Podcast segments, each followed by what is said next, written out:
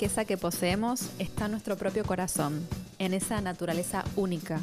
En nuestro interior hay un universo, sagrado y complejo, que podemos acceder a él con solo cerrar los ojos y sentir nuestra propia esencia.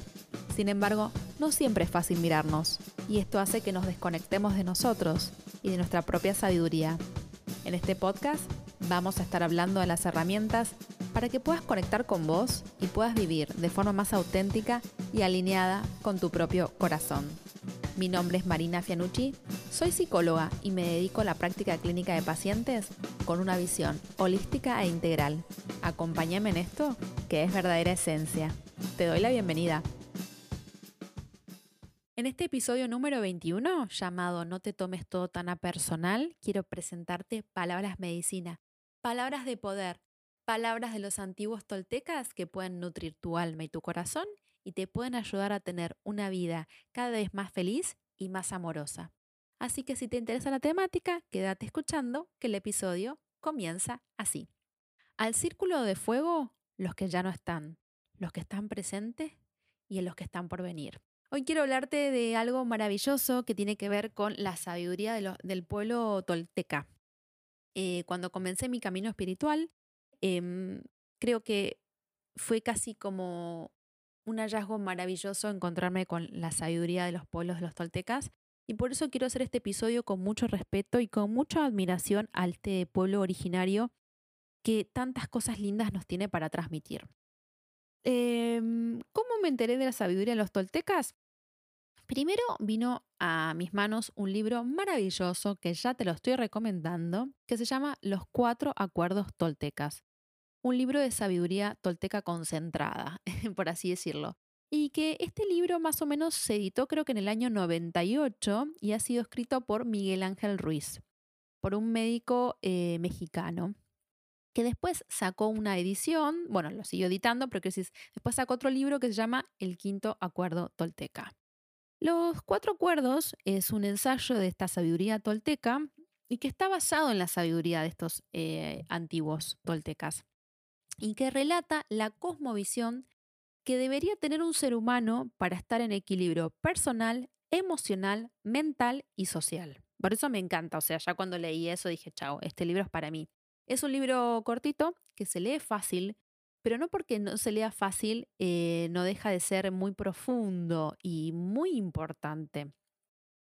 Y por eso quiero contarte un poquito acerca de este libro, que lo podés conseguir, es de fácil acceso, y que creo que puede favorecer esta sabiduría a tu corazón. ¿Quiénes eran los toltecas?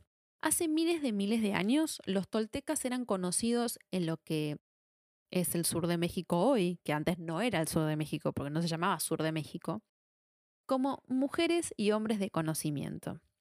Los antropólogos han definido a los toltecas como una nación, pero de hecho eran científicos y artistas que formaron una sociedad para estudiar y conservar el conocimiento espiritual y las prácticas de sus antepasados. Formaron una comunidad de maestros o nahuales. ¡Qué lindo esta palabra nahual! Y estudiantes de, no te lo puedo pronunciar bien, pero creo que es Teotihuacán, una ciudad de las pirámides en las afueras de lo que hoy es la Ciudad de México, conocida como el lugar donde el hombre se convierte en Dios. A lo largo de los milenios, los nahuales se vieron forzados a esconder su sabiduría ancestral y a mantener su existencia en secreto. La conquista europea, y lo que fue tremendo, ustedes saben que fue la conquista europea a América, que devastó y que quiso destruir todo el conocimiento ancestral e imponer una única verdad como la verdad, hizo necesario que los que quedaron vivos, lamentablemente, protegieron ese conocimiento y lo guardaron. Pero por fortuna, el conocimiento esotérico de los toltecas fue conservado y transmitido por esta generación de linajes de nahuales y permaneció oculto y en secreto durante cientos y miles de años, hasta lo que las profecías vaticinaban como que llegaba un momento en donde era necesario devolverle esa sabiduría a la gente. Y hoy, ahora, don Miguel Ángel Ruiz, un nahual del linaje de los guerreros del águila, ha sido guiado para divulgar estas poderosas enseñanzas de los toltecas. En otro episodio vamos a hablar de la sabiduría del águila, me parece maravillosa. Pero hoy les quiero contar un poquito acerca de estos 4 acuerdos. Y creo que esta sabiduría que transmiten los toltecas es como una sabiduría esencial que hace que ellos vivan o que tengan acceso a la felicidad y al amor de forma mucho más fácil, mucho más sutil, de forma sin tantas vueltas. Y por eso me parece que es súper actual este libro y que tiene unas enseñanzas que se pueden poner en práctica hoy en día. Cuando surgió este tema de los confinamientos y demás, y muchos de los congresos se dejaron de ser solamente presenciales y empezaron a ser mediante congresos virtuales, tuve la suerte de asistir a varios congresos y escuchar de primera mano a las abuelas y a los abuelos medicina. A la abuela Margarita, a la abuela Luz Clara, a la abuela Ana Luis Soligil, que ella sí es justo de la sabiduría de los toltecas, ella es del linaje de tolteca. Ustedes no les puedo explicar lo que fue para mí escuchar a esas mujeres medicinas. Y dije, wow, si ellas están hablando en internet y están dando una conferencia por internet, yo también tengo que darla, porque es como que tenía muchos prejuicios. Yo decía, no, si yo soy una guardiana de la tierra, porque he tomado monaikí, si yo trabajo por lo esencial y por el respeto de la tierra y de la humanidad, estar en internet es como que me hacía ruido. Y ellas, con esta sabiduría, con esta humildad de los grandes, se ponen a hablar en congresos internacionales y dije, wow, internet también puede ser una muy buen recurso o una muy buena herramienta para transmitir esto. Y dije, bueno, me voy a lanzar, voy a sacar mi podcast y acá me tienen. Bueno, como les decía, esto lo quiero transmitir con mucho respeto y con mucho amor, esta sabiduría de las toltecas. Son 4 acuerdos, según el libro este de Miguel Ángel Ruiz, que son tan sencillos, pero son tan profundos a la vez y son tan actuales. Te los voy a compartir. Igual lee el libro, está muy bueno. El primer acuerdo dice, sé impecable con tus palabras. Habla con integridad. Decí solamente lo que querés decir. Evita hablar mal contra vos misma o vos mismo y evita chismosear. En el libro dice chismorrear contra los demás. Utiliza el poder de tus palabras para avanzar en la dirección de la verdad y el amor. ¡Qué lindo que es este primer acuerdo! ¡Qué lindo y qué importante!, ¿no es cierto? Vieron que la sabiduría esencial, la podemos encontrar en los toltecas o en un libro de Harry Potter, salvando las distancias. Dumbledore, uno de los personajes principales de Harry Potter, dice, ¿no? Las palabras son nuestra fuente inagotable de magia, tanto de abrir heridas como de sanarlas. Más allá de esta cosa jocosa que tiene que ver con Harry Potter, creo que es fundamental. Las palabras nos nominan y crean nuestra realidad y crean nuestro mundo.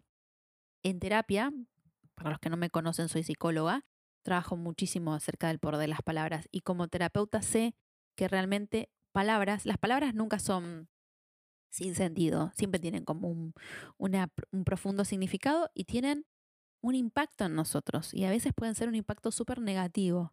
No solamente las palabras que nos dicen, sino las que nos decimos. Y lo digo siempre, esto de cómo nos nominamos, cómo nos hablamos. Si te estás diciendo todo el tiempo, soy una tarada, soy un tarado, estás creando esa realidad horrible para vos. Entonces, empezá a escucharte cómo te nominas. Y por favor, dejá de hablar de los demás. Empezá a hablar más sobre vos y decir cosas. Utilizá el poder de las palabras para crear una vida de verdad y de amor. María Teresa de Calcuta decía, quien tiene tiempo para hablar de los demás, no tiene tiempo para hacer el bien, para ocuparse de uno mismo. Así que, por favor, sé impecable con las palabras. Y cuando hables, fíjate que pasen los 3 filtros de Sócrates que decía, ¿esto que vas a decir es verdad? ¿Esto que vas a decir es bueno? ¿No es cierto? ¿Favorece a alguien? El último filtro que dice Sócrates es, esto que vas a decir, si no es cierto, si no es bueno y si no es útil, ¿para qué lo quiero saber? Wow, vos fíjate que esto lo decía Sócrates y está muy en consonancia con esto de la sabiduría de los toltecas, cómo la sabiduría emerge de una fuente única y esencial, ¿no es cierto? El segundo acuerdo, que es el que da nombre a este episodio, es no te tomes nada a personal o no te tomes nada personalmente. Lo que los demás dicen y hacen es una proyección de su propia realidad, de su propio sueño, dice el libro. Nada de lo que hacen lo hacen por vos. Cuando seas inmune a las opiniones y a los actos de los demás, dejarás de ser la víctima de un sufrimiento innecesario. Y ya lo dice Buda, el dolor es inevitable, el sufrimiento es opcional. Mirá, Buda también decía esto, ¿no? Si yo me tomo las cosas a personal, si yo me creo realmente lo que el otro me dice, no me estoy dando cuenta que el otro o la otra puede tener un mal día, puede estar pasando algo, no puede estar disponible emocionalmente para sí mismo y que todo lo que me diga y lo que haga tiene que ver más con esa persona que conmigo. Si bien yo me merezco el amor, abundante amor, como lo vimos en el episodio del merecimiento, o sea, no me tengo que enganchar con lo que la otra o el otro me está diciendo. Hay un episodio muy lindo que hablamos esto de sobre los enojos, que dice aprender a responder y no reaccionar. Cuando nos tomamos personal las cosas, estamos haciendo carne a lo que el otro nos dice y por el otro tuvo un mal día y yo me engancho con el mal día del otro y después esta tormenta que tiene el otro me la termino ingiriendo, ¿no? Y termino generándome una propia tormenta personal donde me preocupo, me hago problema y después me siento mal y demás. Lo que el otro me dice o hace no tiene que condicionar mi respuesta. Eso también lo dicen los budistas. Porque si yo me engancho, es que quedo como enganchada a la fantasía del otro, o sea, quedo enganchada en el tramado del otro. Y no es bueno para mí ni para nadie. El tercer acuerdo es no hagas suposiciones, no supongas. Que la comunicación no sustituya la suposición. O sea, que encontrar la valentía necesaria para preguntar y expresar lo que realmente querés. Comunicate con los demás lo más claramente posible, con el fin de evitar malentendidos, tristezas y dramas. Y solo con este acuerdo transformarás tu vida por completo, dicen los toltecas. Ya lo dice Lacan, nobleza obliga, soy psicóloga, perdónenme, pero lo tengo que nombrar a Lacan en este episodio, que dice, yo puedo saber lo que yo dije, no lo que el otro escuchó. Ustedes saben que la psicología dice que la percepción es subjetiva. ¿Qué significa? Una cosa es escuchar y otra cosa es oír. Oír implica en que yo tengo, digamos, un oído que puede captar determinados sonidos, que puede captar la voz humana, y habla de la experiencia sensorial. Mientras que escuchar, hablamos de la experiencia subjetiva, donde yo le estoy poniendo en la escucha, estoy poniendo todos mis modelos mentales, mis dramas, la forma en que veo el mundo. Por eso decimos que los psicólogos tenemos una escucha activa y trabajamos muchísimo el instrumento de la escucha. ¿Por qué? Porque pasamos por el tamiz un montón de cosas, porque hablamos y escuchamos desde otro lugar.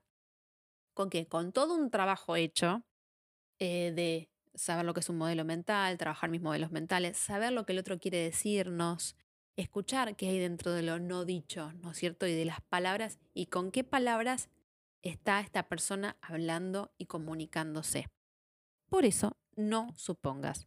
Hay un famoso, lo escucho mucho con mis pacientes que me escuchan en terapia, me cuentan, ¿no? Que el otro o la otra me clavó el visto en WhatsApp o en Instagram cuando se mandan estos mensajes mediante la mensajería instantánea. Me clavó el visto y es como que es tremendo. Yo digo, bueno, quizás la persona vio el mensaje, lo abrió y no te pudo responder en ese momento porque estaba haciendo otra cosa y después se olvidó. No supongas. Volvé a preguntar. Tené la valentía para decir, che, fulanito, fulanita, como decimos acá en Buenos Aires, ¿por qué no me respondiste? ¿Qué pasó? ¿Leíste el mensaje? ¿Te llegó el mail? Por así decirlo. El cuarto acuerdo dice, haz siempre lo máximo que puedas. Obviamente que lo máximo que puedas va a cambiar de un momento a otro. No es lo mismo cuando estamos 100% bien, cuando tenemos un montón de energía o cuando tenemos menos. Pero en cualquier circunstancia, haz lo mejor que puedas. Y de ese modo evitarás juzgarte y maltratarte y lamentarte. Como yo siempre digo, cuando las cosas están hechas con el corazón, ya están bien hechas. No hay otra. Deja de darte con un caño. Y por último, te quiero dar la chapa, que lo leí esto en el Quinto Acuerdo. También te lo recomiendo como libro. Está muy bueno El Quinto Acuerdo. Que dice: sé escéptica, sé escéptico. Aprende a escuchar. No te creas ni a vos, ni creas a los demás. Utiliza el poder de la duda para poner en tela de juicio lo que oís. ¿Es realmente verdad? Y escucha la intención que se esconde en las palabras y comprenderás el verdadero mensaje. Y esto lo digo también cuando doy clases en la facu, cuando le hablo a los futuros psicólogos y psicólogas y desarrollan el pensamiento crítico. Aún lo que escuchan en las noticias, pásalo por el tamiz. ¿Es realmente verdad? ¿Qué se esconde en esta noticia? ¿Qué se esconde en esta palabra? Cuando alguien te está hablando, cuando un paciente te hable, ¿de qué te está diciendo? ¿Qué te está hablando en realidad? ¿Cómo te está hablando? ¿Qué te está queriendo decir? Lo mismo para la vida cotidiana. Empiezan a ser escépticos y escépticas y a empezar a cuestionarse todo. Cuestionar qué estamos escuchando, qué estamos consumiendo, cómo estamos viviendo. Y escuchá solamente palabras de verdad. Gracias por escucharme, gracias por acompañarme en este episodio. Como siempre digo, honro tu camino, honro tu proceso. Gracias por cada feedback. Me encuentran en los canales digitales. Verdadera Esencia Psicología es mi Instagram. Verdadera Esencia Psicología @gmail es mi mail. Y WordPress es Verdadera Esencia Psicología. Que tengas una maravillosa vida.